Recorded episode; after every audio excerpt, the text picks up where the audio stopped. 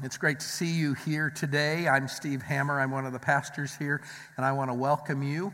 And uh, we are in the midst of a series called Actually, That's Not in the Bible. And we are looking at some common Christian slogans that we hear all the time and that we sometimes hear people quote and say, well, the Bible says this, or Jesus said this, but actually, they aren't in the Bible.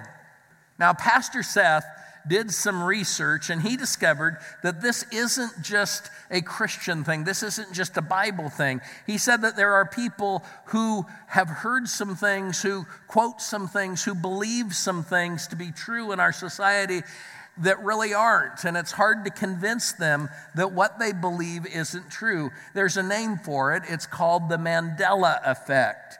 It began when it was discovered that many, many people erroneously believed that Nelson Mandela died in prison in 1980. And some even will tell you that they watched his funeral on television in 1980, that they saw his funeral at that time. And uh, the only problem is, Mandela actually was released from prison. He served as president of South Africa uh, from 1994 to 1999, and he died in 2013, several decades after people believed that he died. And so some use this term to indicate that they have had a, different experience. I mean, they believe this about a number of different things. This isn't just about Mandela, but they believe that they've seen other things and they believe other common things, and some of them are common. And they use this term to indicate that they've experienced an alternative reality, that uh, they have traveled to an alternate universe. Now, when I get something wrong like that, I just think I have a faulty memory. But I don't know, maybe I've been traveling to alternate realities instead. But in this series, we're looking at some of the Christian sayings that some people insist on in the Bible. And let's face it, as Christians, we love our slogans. We love to use certain phrases. I mean, we hang them on walls and we put them at the bottom of our emails and we post them on social media. We love our slogans. And many times the accuracy of our slogans doesn't quite match what the Bible says. And sometimes that's really not a huge ordeal. But sometimes phrases enter our popular Christian conversation and they just stick. I mean, you begin to hear them everywhere and read them everywhere and see them everywhere. And often people begin to assume that they're in the Bible. And some of these phrases are not only not biblical, but they can be harmful. They can be harmful. And I think that is the case with the one that we'll look at today. What we're looking at today is love the sinner, but hate the sin. We, we hear that all the time now. It's probably the most recent of the slogans that we'll be looking at in this series. I, I don't remember hearing it before the 80s or the 90s, but now we hear it all the time. I've, I've heard it referenced, uh, referencing several situations. I've occasionally heard it used in discussions about people who struggle with an addiction to drugs or to alcohol. And I've heard Christian parents use it uh, who have a child who's living with someone who they aren't yet married to. I've heard them use this phrase, but probably its most common use today is when Christians are discussing homosexuality and the LBGQ uh, community. And um, I did some research on the history of this. Some point back to the time of Augustine, an early church father from the fourth or fifth century, and they say he used a similar concept 1600 years ago.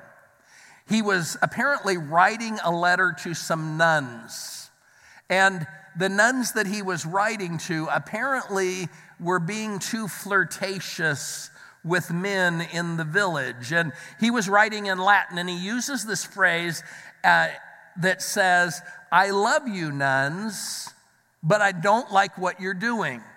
I don't like what you're doing. It was basically a form of love the sinner, but hate the sin. And uh, others would point to Gandhi's 1929 autobiography. He was arguing for greater compassion, and there were Indian people at the time who were really angry uh, with corrupt law enforcement officers, and rightly so. But Gandhi is telling them to be careful that their anger doesn't overwhelm them. He says, Be careful that your anger doesn't overwhelm you. Remember, we are all human. We can love people even if we disagree with what they're doing. So, while we may see a hint of it in Augustine and a hint of it in Gandhi, guess where you will never see the phrase? In the Bible.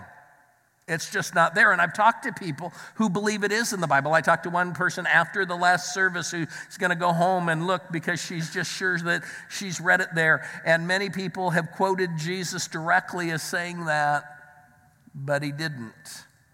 Now, let's spend a few minutes talking about what people are trying to express because there is some truth contained in this statement. So I want you to spend some time understanding the truths people are trying to express. The first truth is God hates sin. That's true. God hates sin. The Bible does say that several times. God doesn't like sin. That seems obvious. Proverbs uh, chapter 6, verse 16, it's not in your notes, but it tells us that there are six things the Lord hates, seven that are detestable to him. And then in the next few verses, it lists seven different sins that are detestable to God, that God hates. And so God hates sin. He has a certain desire, He has certain plans for our lives. And when we walk in a way that's contrary to that, Scripture says He doesn't like that. In fact, it says in several places that God hates sin. So the concept of God hating sin is present in the Bible. But the second truth is God loves people. God loves people. On nearly every page of the Bible, you will read about God's everlasting love, God's undying love for us, about how He loved us so much that He sent His Son Jesus to die to forgive our sins. And so the concept of God loving us, God loving sinners, is also in the Bible. And both of these concepts being in the Bible is what confuses some people, it's what throws them off. I mean, they wonder how God can love us and hate us at the same time. How God can love us and hate our sin at the same time. And it doesn't seem to fit together. And so we come up with this slogan love the sinner, but hate the sin. And we see it in the way that we treat people. I mean, we get that we can love people while hating what they do. I mean, talk to the parent of a drug addict, and they will make it clear to you that they love that child completely, but they hate what they do. And that, that just, that part makes sense to us. But even though it makes sense, I included this phrase in the message series because I think it's dangerous. I think it's dangerous. I think when we use it, it ends up communicating some things that we don't mean to communicate. So let's look more closely at it. Let me answer today two questions. The first question is this How does this slogan get it wrong? How does this slogan get it wrong? Again, I know people who use this slogan mean well. I know that they really do, but their motives are probably good, but I think the slogan itself gets a few things wrong. First, when we say it, we often get sin wrong. We often get sin wrong. When we say love the sinner but hate the sin, we usually are not thinking right about sin. Here's what I mean by that I know it's really convenient for us to think that we are all good people who sometimes do bad things. That we're great people, we're good people who do bad things, but Sin isn't just bad things that we do from time to time. It's different than that. It's bigger than that. It's more complicated than that. Sin not only infects our actions, but it infects our thoughts. It infects our attitudes and our spirit. You see, according to the Bible, sin isn't just what I do, it is who I become. It isn't just what I do, it's who I become. Due to our fallen nature and the fundamental brokenness inside of us, sin becomes part of us. We become slaves to it, it holds us captive. One of the most graphic confessions about this comes from the Apostle Paul in Romans chapter 7. Look at what it says there. We know that the law is spiritual, but I am not spiritual, since sin rules me as if I were its slave. I do not understand the things I do. I do not do what I want to do, and I do the things I hate. Yes, I know that nothing good lives in me. I mean, nothing good lives in the part of me that is earthly and sinful. I want to do the things that are good, but I do not do them. I do not do the good things I want to do, but I do the bad things I do not want to do. I think all of us probably could have written those words. I, I know I could. I know I could. I mean, um, I really want to do the right things. The things I know are right, I really want to do those things, but sometimes I don't.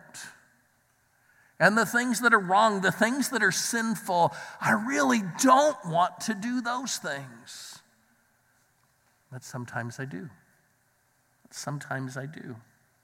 You see, sin isn't just what I do, it is who I've become. It is who I've become. And I want to change that, and I'm letting Jesus work in me to change that. But still, sin is a part of who I am, and it's a part of who you are. So, because sin is a part of us, when someone says, love the sinner but hate the sin, it's hard to hear anything but condemnation. It's hard to hear anything but disapproval in that because it isn't very easy to separate out what people do from who people are. And because what we do and who we are just becomes tangled up, this is a really dangerous phrase. Sometimes hating sin feels a lot like hating the person. We may mean to express love, but often it isn't heard as love at all. But the phrase also gets sin wrong in another way. It overlooks the fact that Jesus never called us to be sin monitors. Jesus never called us to be sin monitors. Maybe the most dangerous thing about this phrase is it implies that it is the job of every Christian to monitor the sin of other people, that I'm supposed to investigate your sinfulness so that I can hate your sin while I'm loving you. And if you feel like it's your job to monitor sin, let me remind you that God doesn't need your help on that. He doesn't need your help on that. Jesus made it clear who would be our sin monitor. It's the Holy Spirit of God. That's the part of God that comes and lives inside of us when we cross the line of faith, when we become a Christ follower. Here is what Jesus said about him. And when he, the Holy Spirit, has come, he will convince the world of its sin and of the availability of God's goodness and of deliverance from judgment. It is the Holy Spirit who will convince uh, the world of its sin. His job is to point out my sin, the sin in my life, and to motivate me to change. Now, the Holy Spirit uses several means to do that. I mean, He may use talks like this one, or He may use someone who knows us well and loves us deeply to help us see the sin in our lives. And He most often uses communication from God, what we call the Bible, to point out His truth to us, to correct us, to train us in righteousness, to teach us. The Bible also teaches that the elders in the church are given the task of church discipline. It's their job to help people who are sinning come back onto the right path. It's also their job to protect the church from the spread of sin. But even then, when the elders are taking this role, it is the ministry of the Holy Spirit to convince people of their sin and to turn them back to God. So when I say love the sinner and hate the sin, it implies I have the job of looking at you as a sinner and monitoring your sin. And folks, that just isn't true. That just isn't true. So, one way the slogan gets it wrong is it often gets sin wrong. The other way that it gets it wrong is kind of ironic, and that is when we say this, we often get love wrong. We often get love wrong. The statement seems to say that God only loves the good side of us, but that He hates the bad side of us. And He loves us, but He hates what we do. And that isn't what the Bible says.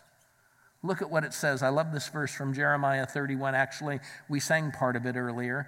It says this And from far away, the Lord appeared to his people and said, I love you, people, with a love that will last forever. That is why I have continued showing you kindness. God's love for me is a forever thing.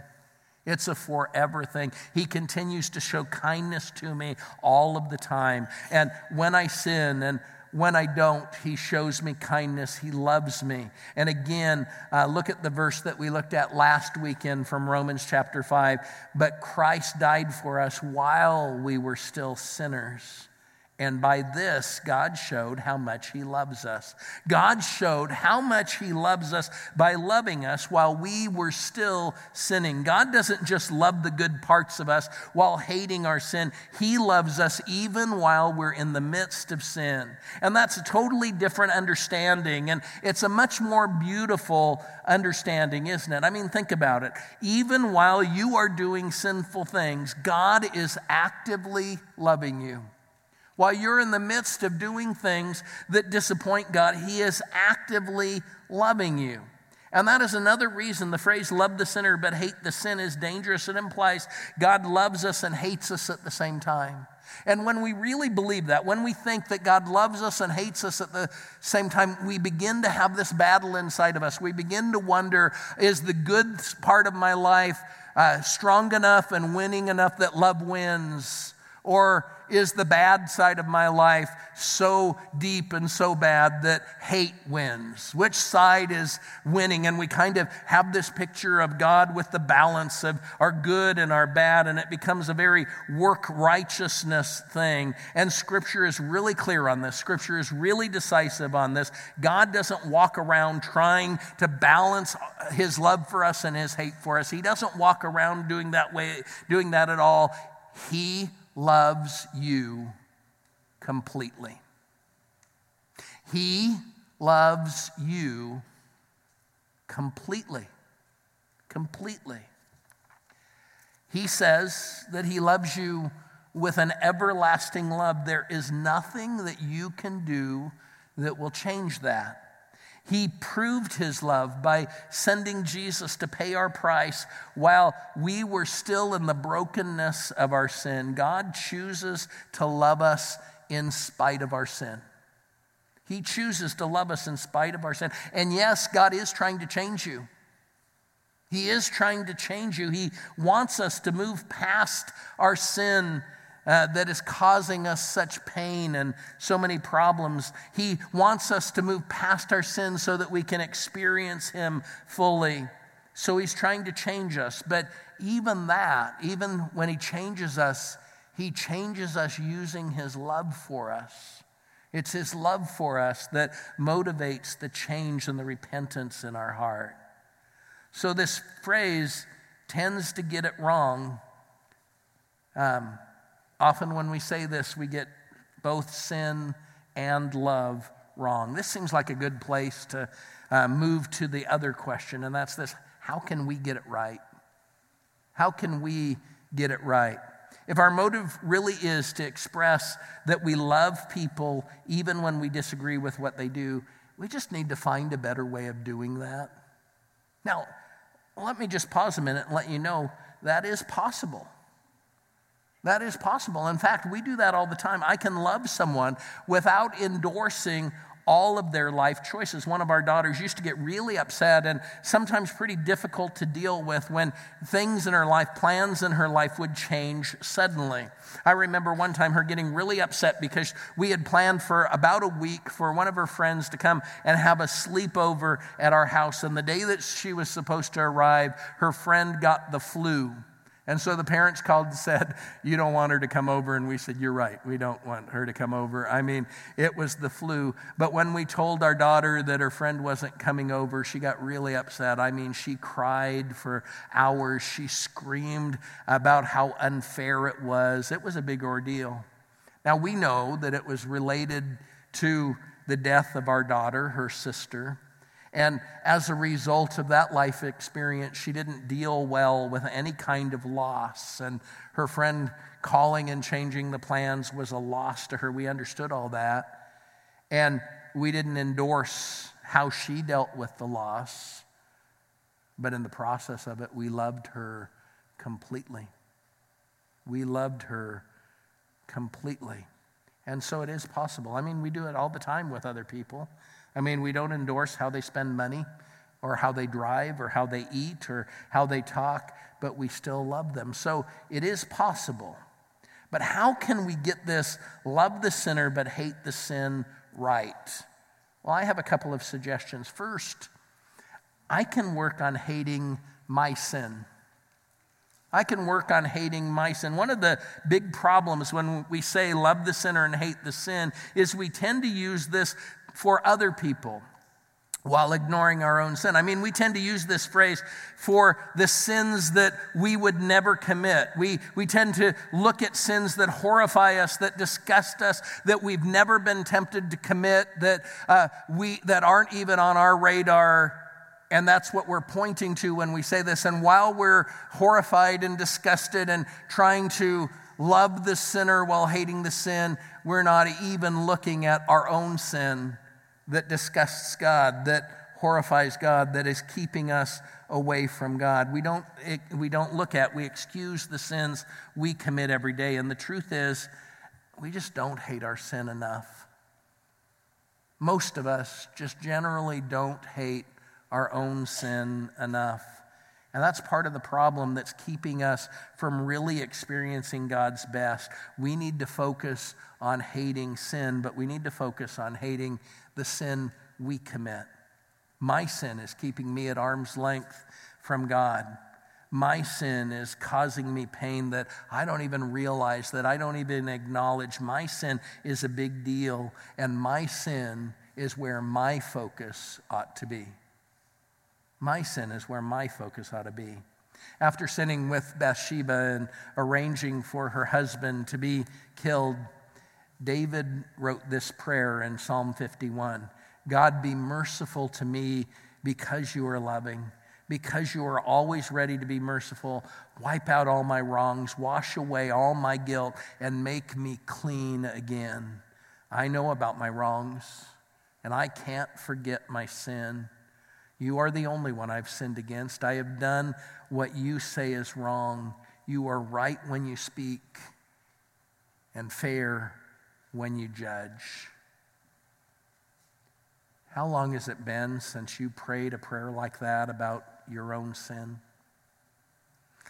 I think we get it right when we stop trying to monitor other people's sin and we start hating our own sin. Mark Lowry said it this way Love the sinner, hate the sin. How about love the sinner, hate your own sin? I don't have time to hate your sin. There are too many of you. Hating my sin is a full time job. How about you hate your sin, I'll hate my sin, and let's just love each other? Isn't that a great plan? The second way that we can get it right is I can work on sincerely loving people. I can work on sincerely loving people. How can we sincerely love others? Let me give you three suggestions. First, make sure you love as a sinner. Make sure you love as a sinner. One of the problems when people say love the sinner but hate the sin is they're almost always pointing to someone else's sin. And when we sincerely love, we will love as a sinner. We will never forget that we are sinful people who love other sinful people. Here's what Jesus said about it in Matthew chapter 7. By the way, we don't catch all this, but this would have uh, caused people in the crowd when Jesus said this to go, He is just so funny. He is a comedian. Listen to what Jesus said. Why do you notice a little piece of dust in your friend's eye, but you just don't notice the big piece of wood in your own eye? How can you say to your friend, Let me take that little piece of dust out of your eye? Look at yourself. You still have a big piece of wood in your own eye. You hypocrite. First, take the wood out of your own eye, then you will see clearly to take the dust out of your friend's eye. Now, this is an important passage when we're talking about loving others. And sometimes when, you, when people use this, they make it sound like if there's any failing, if there's any fault in my life, if there's any place where I don't quite measure up to what God wants, I can't possibly try to help somebody else overcome the problems in their life. I don't think that's what Jesus is saying here. I don't think that's a right use of this passage. This doesn't mean that I can't try to help someone overcome a problem in their life uh, until I get my life perfect. It just means that I know about the problems in my life and I acknowledge my failings while trying to help others. I don't pretend that I can have clear vision when there's this big piece of wood in my eye. Loving as a sinner means I try to help you in your brokenness. I help you as a broken person who is also in the process of trying to overcome my own brokenness. Trust me, when you do it that way, it will show more love than when you try to pretend that you have it all together. So make sure that you love as a sinner. Secondly, make sure that you love people, not sinners. That you love people, not sinner. Part of the problems with this phrase, love the sinner but hate the sin, is it requires us labeling people. It requires us to label people. Now, of course, it's true, we are all sinners. Of course, it's true. We are all sinners. The Bible is clear on that. All of us have sinned. All of us have failed to live up to God's plan for us. But defining people by their sin seems like kind of a harsh thing to do, doesn't it? I mean, let's try this experiment for a minute. Look at the person next to you. Okay, go ahead, look at him. Okay, right now I want you to try to define them by their sin. Okay, don't tell them what you think it is. Okay?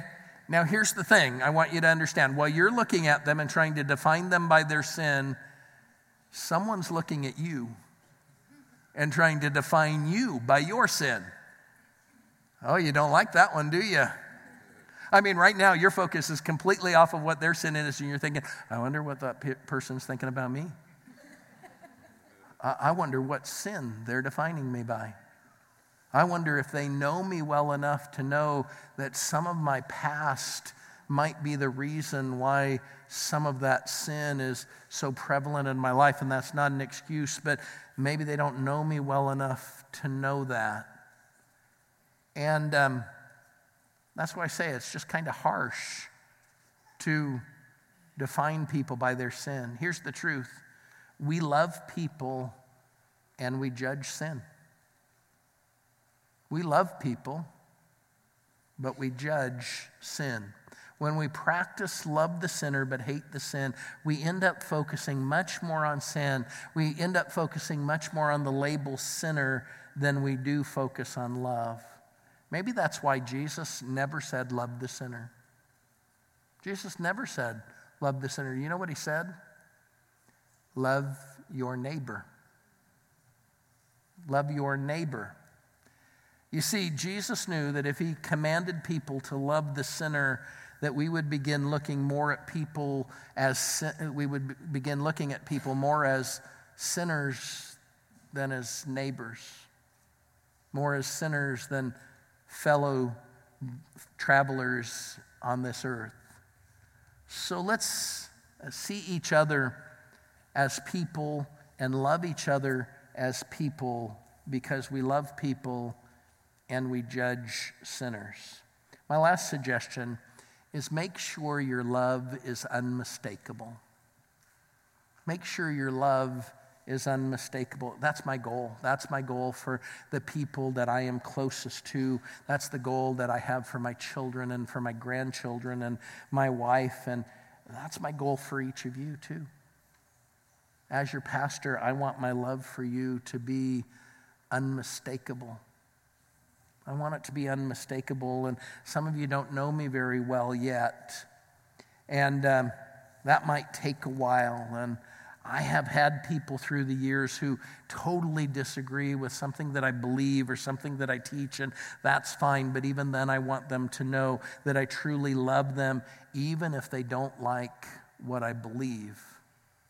And I've had some experiences where people I love have done some truly awful things, some really awful things.